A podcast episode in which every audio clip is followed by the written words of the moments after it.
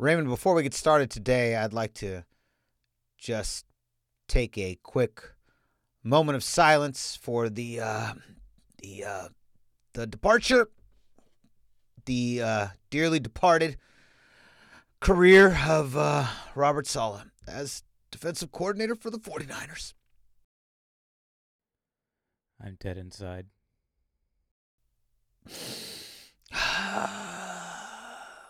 All right, Ray, before we get started, why don't you let them know where they can find us?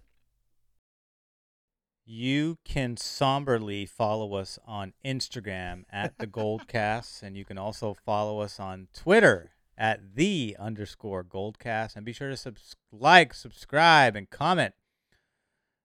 And subscribe and comment on Apple Podcasts, Stitcher, Spotify, YouTube, everywhere the podcasts are syndicated. We can be found under the moniker of the Goldcast. If you're on the YouTubes, make sure you hit the little notification bell so you get email or text or whatever notifications when we go live on our shows there. And be sure to comment on the YouTubes because that feeds into the algorithm of the platform. So like, subscribe, and comment because we certainly want to get your tears as we delve into the official departure of the 49ers' stellar defensive coordinator. Today's a sad day in the world of football, but I guess it's a good day if you're a Jets fan, although I'd rather just vomit in my mouth.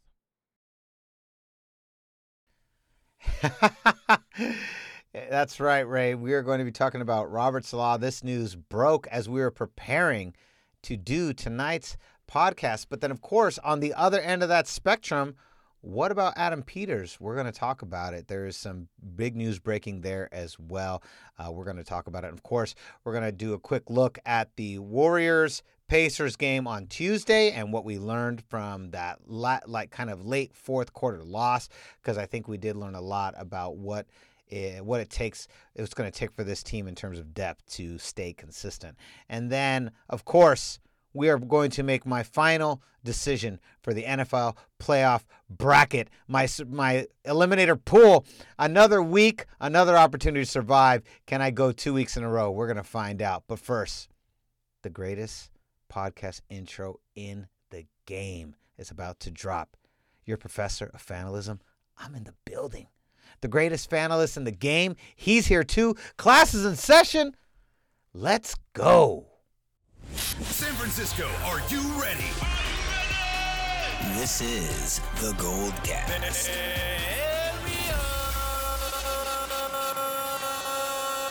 Boom! Welcome to a somber edition of the Goldcast. We are the voice of the Bay. I'm your host, Rudy Solis III, and with me is my brother, my co-host, Raymond Solis I, baby. Boom! So, Raymond, let's get to it. This news broke as we were preparing to literally sit down and do this podcast. Robert Saleh, I'm going to have you take the reins on most of this, but just to set people up, if you haven't already heard, Robert Saleh, it looks like he is inking the deal as we speak. He will be the new head coach for the Jets. It is a 5-year deal. And let's talk about this, Raymond. We've got a lot to unpack here. It looks like the 49ers, on top of a multitude of positions that they have to fill, now have to add defensive coordinator to this job. Of the search begins for what will look like a very different 49ers team going forward into 2021. So, Raymond, let's unpack this. Talk about this week with Robert Saleh. He was kind of busy jet setting all across the country, and now it looks like he's settled on the Jets. What are your thoughts? Well, I would prefer to swallow my own vomit than be the head coach for the New York Jets, just because I think it is a pretty dysfunctional franchise, although they're not the most dysfunctional franchise, but I think they're in that category. Like, if you were to put aside 10 of the most dysfunctional franchises, the Jets would be a part of that group of 10. They have done some things well. They have drafted decent talent over the years. They just haven't been able to coach them up properly, and in the worst case scenarios, they've actually given those players up. Obviously the most obvious name coming to mind is Jamal Adams, three-time Pro Bowler out of the gate. who now plays for the Seattle Seahawks, and Sam Darnold, who's a actually promising quarterback talent, but it's still uncertain whether he's a bust or not. But it's really hard to gauge his trajectory when he's running for his life because his line's terrible and he has barely anyone to throw to and does not have a solid running game or a defense to give him more opportunities to boot. So it's just hard, because Robert Saleh is going to be the challenge with the Jets is he's going to have to find an offensive coordinator to coach up Sam Darnold. And then in a year or two, if that coach is successful and they're able to make noticeable progress, then that coach is going to be out for a head coaching job. And Robert Saleh is going to be right back at square one again. That is the biggest drawback I see with playing for this franchise as it applies to Robert Saleh. He's obviously going to have no problems coaching up the defense because that is his expertise. But the challenge is really going to be retaining offensive staff because once Sam Darnold gets groomed by the right person, that person is then going to leave Sam Darnold for another team. And then you're going to have to find somebody else to fill that void. And that is very, very difficult. We know that if you play the OC carousel game, it is typically not a good thing. Just ask Alex Smith that question, and he's not the only quarterback that suffered that. I thought that the Chargers were going to be the best fit for him. He was in LA, my understanding, after the Philadelphia interview, which concluded yesterday or today, this afternoon, he was going to go straight to Los Angeles for the Chargers or somewhere. I forget where he was going to go. He was going to go somewhere fancy. He's been getting flown out everywhere to fancy dinners, fancy, it's all the groom and the grooming process that these teams do with potential coaching candidates. And I thought that was going to be the best fit because the Chargers did not have an issue on offense last season. Their issue was closing out teams defensively. They have an amazing quarterback, a solid running back, a bona fide number one wide receiver. And so you have everything set there. And the OC is still a part of that team. It was just the coach, Anthony Lynn, that got fired, but the OC was still there. So you had a coordinator in place, and all you had to do was shore up the defense, and you had a bona fide playoff contender, in my opinion. So that to me was where things needed to go. If I was Robert Saleh, the Jets is just, I just think it's an uphill battle, and I'm just not sure if Robert Saleh is going to be able to sustain that climb. Well, here's the thing. When you look at the most successful dynasties, I would say the exception being the 90s Cowboys. But if you look at the Steelers in the 70s, you look at especially the 49ers in the 80s, the Patriots of the last two decades, it's generally a coach paired with a quarterback. Montana, Walsh, Seifert, Young, obviously our boys, just kidding, they're not our boys. Shanahan, Elway, Holmgren, Favre. Yep. I was going to say Belichick and Brady, not our boys. Although Belichick was more of a defensive mind. But he clearly, this is what I was saying on an earlier episode, or maybe I said this offline, I can't quite remember. But if you want to be successful as a head coach when you're the defensive coordinator coming into this day and age, you can no longer rely on a number one defense to get you all the way. With the way the rules are set up now, they lend themselves to high-powered offenses. That's how this game works. And so if you're a defensive coordinator, in order for you to succeed, you are going to have to put yourself in position to succeed by understanding and learning a level of offense that you probably never learned before. You kind of got to teach yourself how to become an offensive coordinator as well in order to survive. That is what Bill Belichick did. That's the genius of Bill Belichick. He also could be a special teams coach. He could be any coach on any position out there. He is the best coach out there. He learned every facet of the game. And that is exactly what needs to happen in order for Robert Saleh to survive, because you're in the exactly what you said is going to happen every time. Every time he gets an offensive coordinator that he's going to groom up to put his quarterback in position to win, that guy's going to get poached year in and year out. And the formula is not defensive coordinator and great quarterback. Generally speaking, it's not. It's someone who has a deep understanding of the offense that's able to maintain and keep that talented quarterback competing at a high level. And that's very difficult to do. For those of you that don't know, Raymond had alluded to earlier, Robert Saleh was in New York at the beginning of the week for a second interview, which we talked about on Tuesday's episode. Then he flew into Philadelphia, which I actually thought was would have been a good fit for him. I thought Philly would have been a very good fit for him. And then, yes, apparently he was supposed to go to the San Diego, a.k.a. L.A. Chargers, to have another interview with them, a second interview with the Chargers, and then this drops. Here's the thing. I don't think, and I know we talked about this before, you mentioned that the Chargers, it was the best possible situation for him to go in. I agree, but I don't see for one second the Chargers actually hiring him. As I've said before, I think they're looking at an offensive coordinator, especially when you got a guy like Justin Herbert, a quarterback that just comes out the gate swinging as intensely as he is.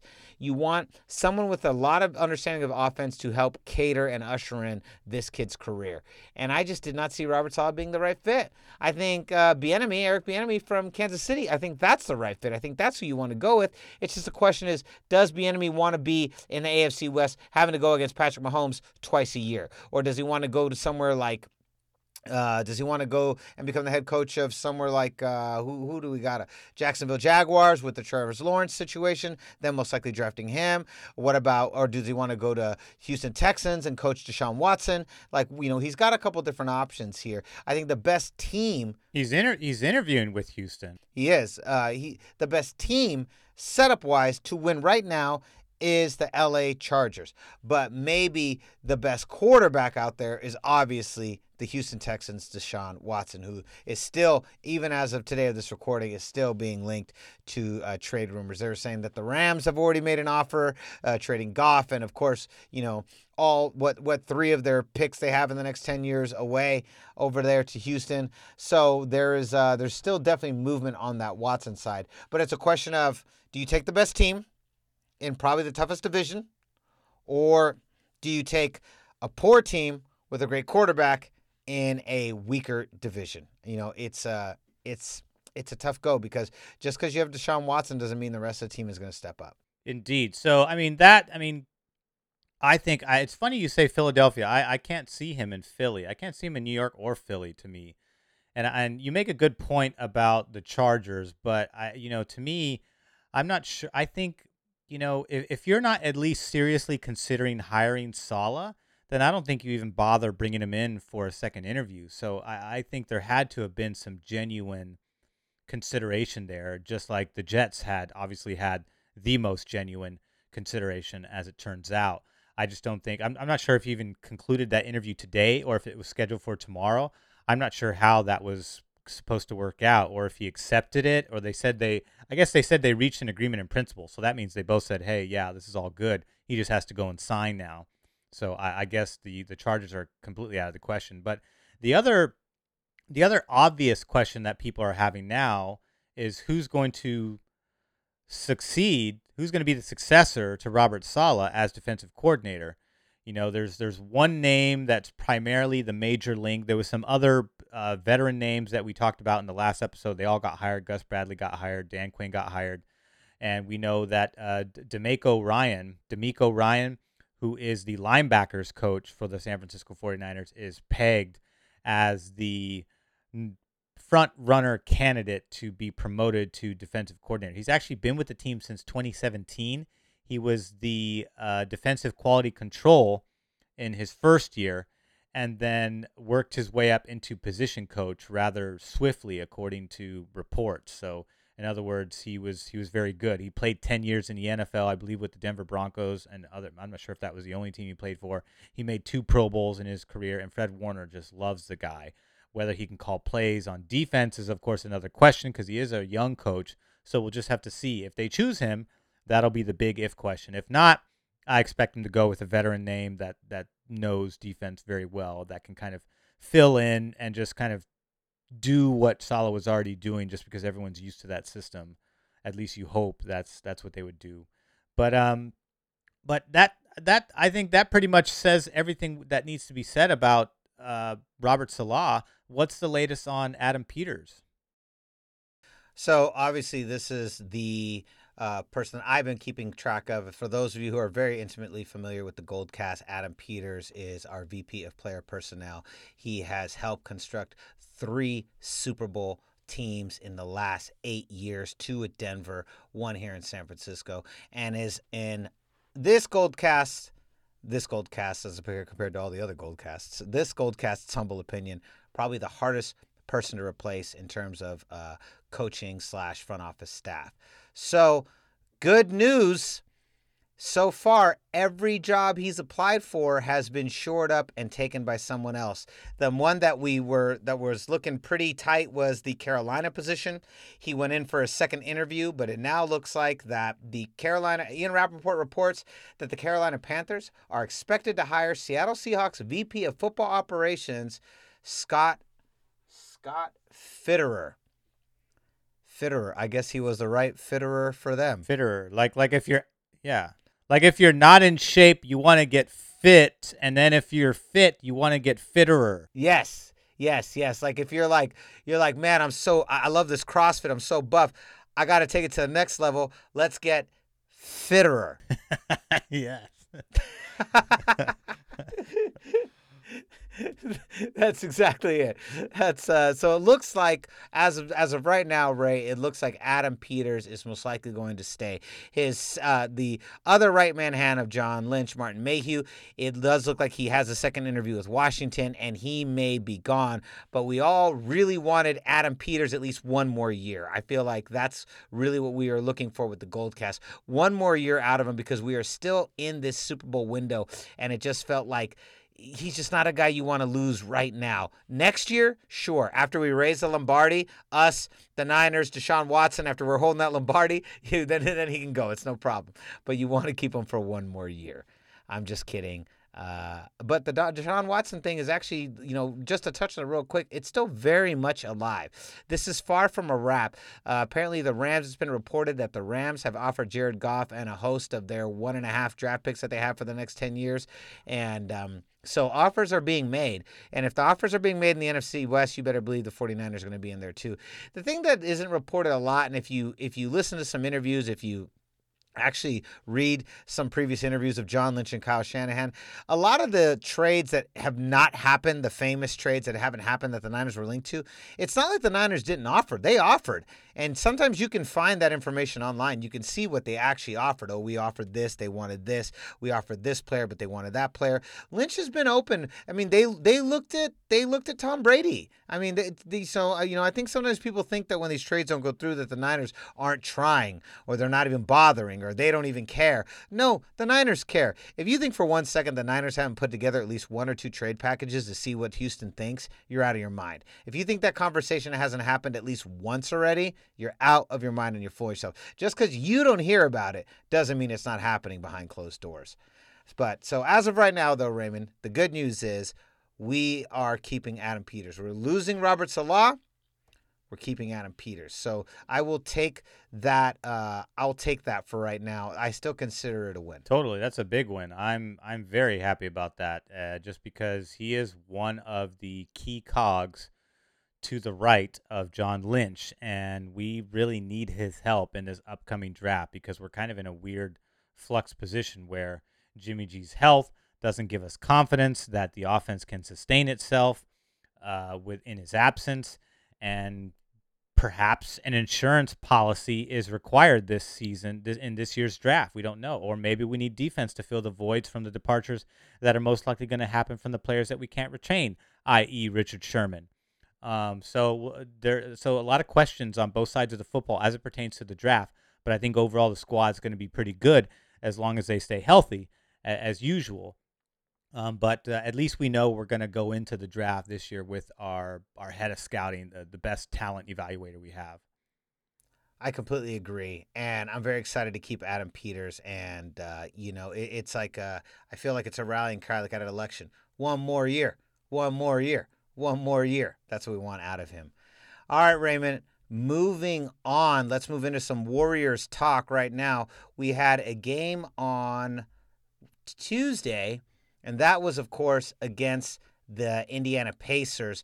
And this was a game that was really lost late in the fourth quarter. A game that it was pretty tightly contested throughout the entire game, but then at the very final seconds, Warriors lose. It was 13 unanswered points at the end of the fourth quarter that did us in. And I want you to talk about what exactly went wrong. What was the difference? We were on a 2-game win streak. We were looking pretty hot, and we have a Pacers team that's not bad, but I feel like on paper the Warriors were better then. But of course, what do you think was the main difference in this loss on Tuesday? I think it was a lack of offense down the stretch, and just they just didn't have enough defense. Pacers made the shots they needed to make, and the Warriors didn't. All they had to do was retain the lead. If they would have kept what they needed to do was sustain what they did in the first quarter, which was Warriors basketball. Lots of ball movement, terrific defense, and they were up by a considerable double-digit margin after the first quarter. And that just didn't last very long in the second half of this contest. And the absence of Eric Pascal was certainly felt because he's obviously a great defensive player and also a good scorer. He can put points. He's not like a tremendous scorer, but he can put up points. So you were missing offense and defense on the floor in his absence. And by the way, that was reported today officially as a false positive. So he could have been in that game. He is in the game tonight against the Nuggets. That's already at halftime, I believe, at this point. But that's unfortunate to hear because I think if he was in the lineup, it probably would have made the difference. It probably would have made the difference, and I completely agree. I think that if Pascal's in there, we probably win this game. But this also, what I think this really shows about the Warriors is that as scrappy and as fun as they are to watch, this is a team that needs all hands on deck, playing at the top of their game as best they can as a team, night in and night out to stay successful. And we can't even really afford one cog right now. If there was a Klay Thompson, if we had him there to bounce out the offense, then we'd get a better shot at it. But as of right now, it's very difficult it's very difficult for this team to win without being completely on. And that's what it's going to take for this season. That's just kind of the game that they're playing right now. They're very scrappy. They're very fun to watch. And as I already said before, they kind of remind me of last year's Giants. And they're probably going to end up somewhere there, middle of the pack. Good enough to win some games. Probably bad enough to win. I'd say good enough to win some games they shouldn't. Bad enough to lose some games they shouldn't have. So that's kind of what we're going to see a little bit of them going on. This game tonight, I'm very intrigued. We'll touch on this briefly next week's episode. This game against Denver, and of course the Friday's game against Phoenix has been canceled due to COVID. So that is your Warriors watch for the week. And we'll talk about more about that as we move on. Now, Raymond, it's time for the next thing, the thing I'm probably the most excited about, our playoff eliminator pool. Let's get to it. As we mentioned on last week's episode during the playoff eliminator pool section on this week's episode, or just earlier this week, we were talking about how I had gone off the Seahawks and had chosen the Buccaneers as a last-minute pick, and that is how I survived last week's eliminator pool. And that was a great decision because had I chosen the Seahawks, I would have been out. So this week, Raymond, now we are re-entering the playoff pool. Once again, I can no longer use the Buccaneers. The Buccaneers are no longer available to me because I used them last week, and now I must pick another winner going forward. It's getting tight because from here we go the AFC, NFC ships, and then the Super Bowl. So it is a very tight, and you got to really kind of choose your battles right now because you don't want to pick somebody that's probably going to be in the Super Bowl and maybe win the game, the whole thing, i.e. the Chiefs. And what I feel like is the best thing to do in this playoff pool is to go as unemotionally as possible. Don't go with who you want to win. Oh, I really want the Buffalo Bills to go. I'm rooting for the Bills. If you don't think the Bills are going to beat whoever's in front of them, don't pick the Bills. Even if you want, I want this team, but I believe this team's going to win. Go with that. I think the main trick is to avoid getting emotional about this and then just going with someone because you want them to win. Let's say like I go, I really want the Bucs to beat the Saints, but I don't think they're going to do it, but I'm still going to bet on the Bucks. No, that's not how this works. This is just about picking a winner and surviving to the next week. All right, Ray. So let's talk about some numbers here. I've got some numbers laid out for you. We're going to start with the Ravens versus Bills game, okay? This is going to be on Saturday, January 16th. Right now, Vegas has Buffalo at 2.5-point favorites, and our betting public right now, it's 72% in favor of Buffalo, 28% in favor of the Ravens. Let's look at a little bit of betting trends, okay, here. So Baltimore is 4. They are 4-1 straight up in its last 5 games. Baltimore is against Buffalo. I don't always put that into consideration because, you know, that to me isn't quite as important. If you look at just some more betting trends, Baltimore is 7-0 against the spread in the last 7 games. Buffalo is 8-1 against the spread in its last 9 games. Buffalo is 7-0 straight up in its last 7 games. Baltimore is averaging 28.7 points per game. That is number 7 in the NFL. They are surrendering 18.6 points per game. That is tied for first in the NFL. And Buffalo is averaging 31.1 points per game this season, number 2 in the NFL. And they're surrendering 23.5 points per game. That is number 15 in the NFL. So pretty tight position here. Baltimore versus Buffalo. Who do you got? I got Buffalo by a field goal. I think that's going to be a close game. Buffalo even was in a close game against the Colts. That came down to a Hail Mary. And I think the Ravens, you know, are a little bit more difficult, at least on the ground, not so much in the air. The Colts are better in the air, but the Ravens are better on the ground. And I think that it's going to be a close one. So Buffalo by a field goal. All right, Buffalo by a field goal. Okay, so let's move on here. I've got the Buccaneers and the Saints. Tampa Bay against Drew Brees and the Buccaneers. Did you see the Twitter post that Brady put up of them both as old men? And it said, it looked like a History Channel ad, and Brady had like a beard, Breeze was balding with glasses, and he posted, it was hilarious. I don't know if he made it or if he had someone make it. I don't know if he took it from somebody else, but it was just history awaits, and then it showed them, and they both look like they're 100 years old. It's really funny. I'll have it posted up right now as I'm describing it. It'll be posted when you see it on the Goldcast. All right, so Raymond, right now, as it stands, this is a tight, tight game. The Saints are favored at -3, and the public betting percentages right now, 42% with New Orleans, 58% with Tampa Bay. The betting public believes a little bit more in Tampa Bay, but this is one of those games I think you could close your eyes, and if they played 10 straight versions of this, I think the split might be 60-40 maybe in favor of the Saints, but the Buccaneers would still come out with at least 4 of these wins. I really do believe that. So this is going to be a tight one. I'm very curious to see how this is going to go down. This probably is going to be one of my most favorite games to watch for the weekend. So let's look at some betting trends, okay? New Orleans defeated Tampa Bay 38-3 in the most recent meeting between these two. This was in week 9 of this season. That's pretty important. They did sweep them this season. New Orleans is 2-0 against them, beating them a total of 72-26. That is quite a haul for the Saints. New Orleans is 5-0 straight up in its last 5 games against Tampa Bay. Tampa Bay is also 4-2 against the spread in its last 6 games.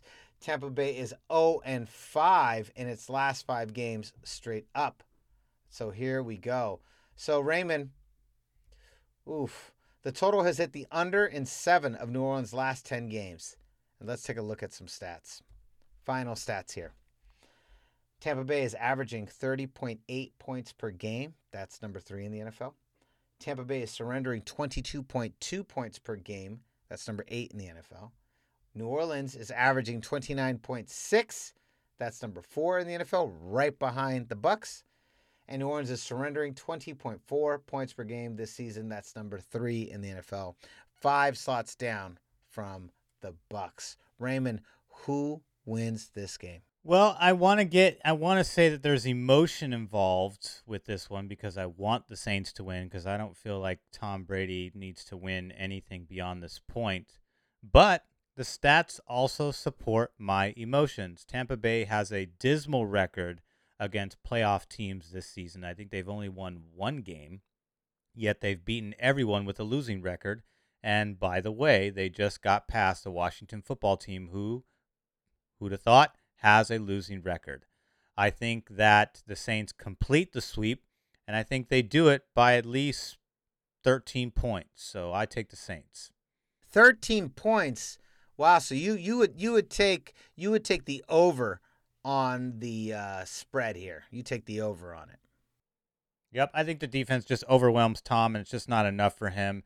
So I think this is an easy win. They just know that team so well. They own them right now. And again, like I said, Tampa Bay this season has struggled mightily against playoff teams. They've beaten the teams they should beat, and then the teams that perhaps they can, that are more or less their level or more, they've only won one game.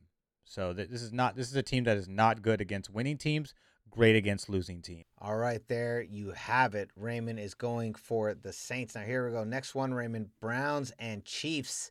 Okay, this one's a lot bigger. Vegas is saying Kansas City minus 10 points.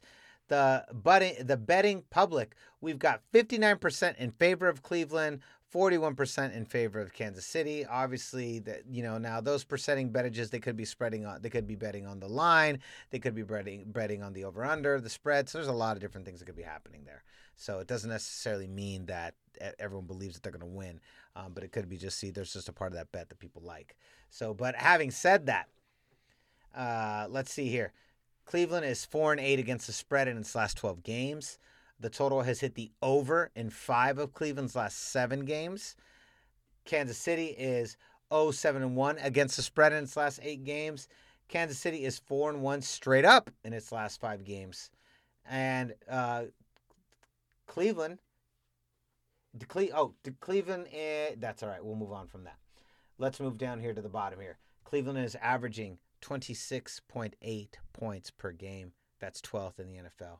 Cleveland is surrendering 26.8 points per game. That's 23rd in the NFL. Kansas City is averaging 29.6. That's 4th in the NFL. Kansas City is surrendering 22.6. That is 10th in the NFL. So a tale of two pretty decent offenses, but definitely the difference is in the defense, where Kansas City's obviously surrendering a lot less points. Raymond, who do you think wins this game? I think the Chiefs, without a doubt. It's just the most high-flying offense in the league. They're coming off of a break too, where in week 17 they just really didn't have all that great of a game. So I think that they come back refreshed and ready to pick up the pace right where they left off, which was before Week 17, which was basically on a steamroll of the NFL. All right, so Raymond says the Chiefs. I feel like this one's a given. I'm going with the Chiefs as well.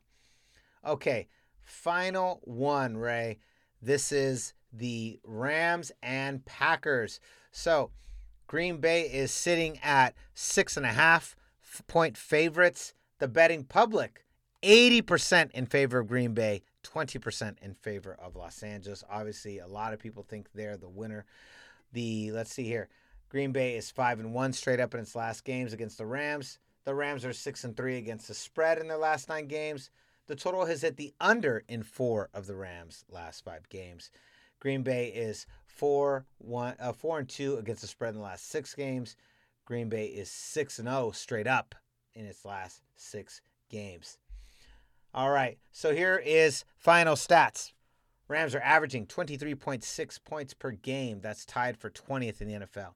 The Rams are surrendering 18.6 points per game. That's tied for number 1 in the NFL. Don't forget, Aaron Donald may be out. Green Bay is averaging 31.8 points per game this season. That's number 1 in the NFL. Green Bay is surrendering 23.6 points per game this season. That is tied for 14th in the NFL. So, Raymond, who wins this game? You know, Aaron Donald didn't practice all week except for today. He was limited in practice. So he is, as of today, trending up towards playing. But I still think that just Green Bay is so well balanced as opposed to the Rams, where the Rams just have a few good things. They have a Ramsey, they have an Aaron Donald, they have some good wide receivers, they have a running back committee, and they have a spotty quarterback at best, especially when he's under pressure. So I just think Green Bay, refreshed, kind of conquers the this particular NFC West challenger. If it was the Niners, it obviously would be a different story. But in this case, I think that perhaps, because it mattered, these are two Kyle Shanahan proteges going at it against each other. I think this time LaFleur is ready for it, and I think he's going to take advantage of an overrated Rams team. Well, he has a much smaller task against the Rams than he did against San Francisco last year. I mean, who are we kidding? They were pretenders, and we proved it. This year, I think they're the real deal. I think Green Bay is probably going to win, so here's where we're going to go with that. Looking ahead at the landscape here, we've got the AFC, NFC ship, and then we have the Super Bowl, right? If I'm just being objective as possible, I think it's more than likely that the AFC is going to win the Super Bowl. I think the Chiefs or the Bills, one of those teams is coming out as the Super Bowl champions this year. That's objectively.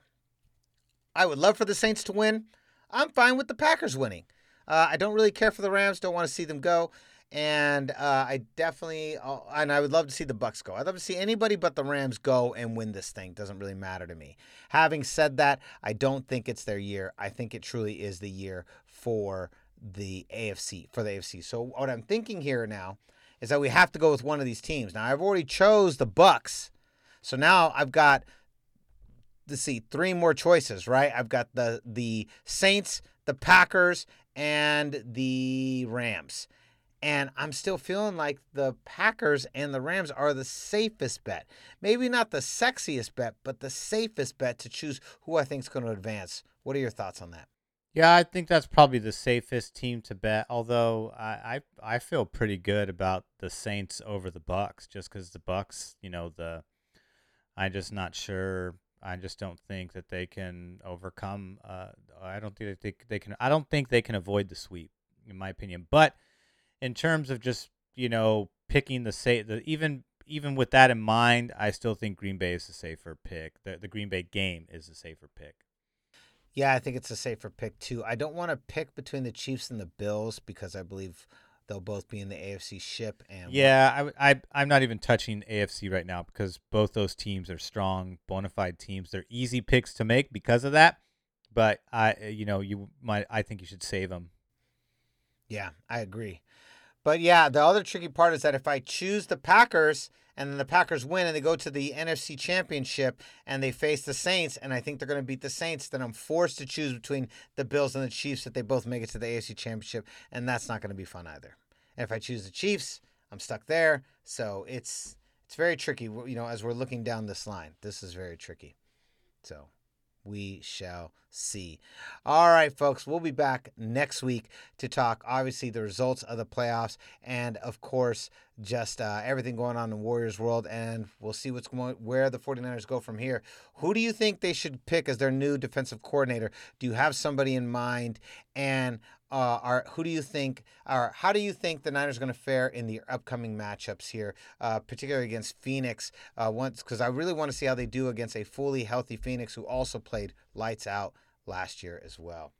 It's supposed to be a challenging road trip, too, so it's unfortunate that game got canceled. They're playing the Nuggets, which is always a tough matchup. I think they're down by at least double-digit points right now in halftime, and then they have the Lakers coming up later in the weekend, too. So this was supposed to be a pretty difficult road stretch. So we needed to see if the road Warriors were going to battle their way through this. So we'll just have to see Nuggets and Lakers.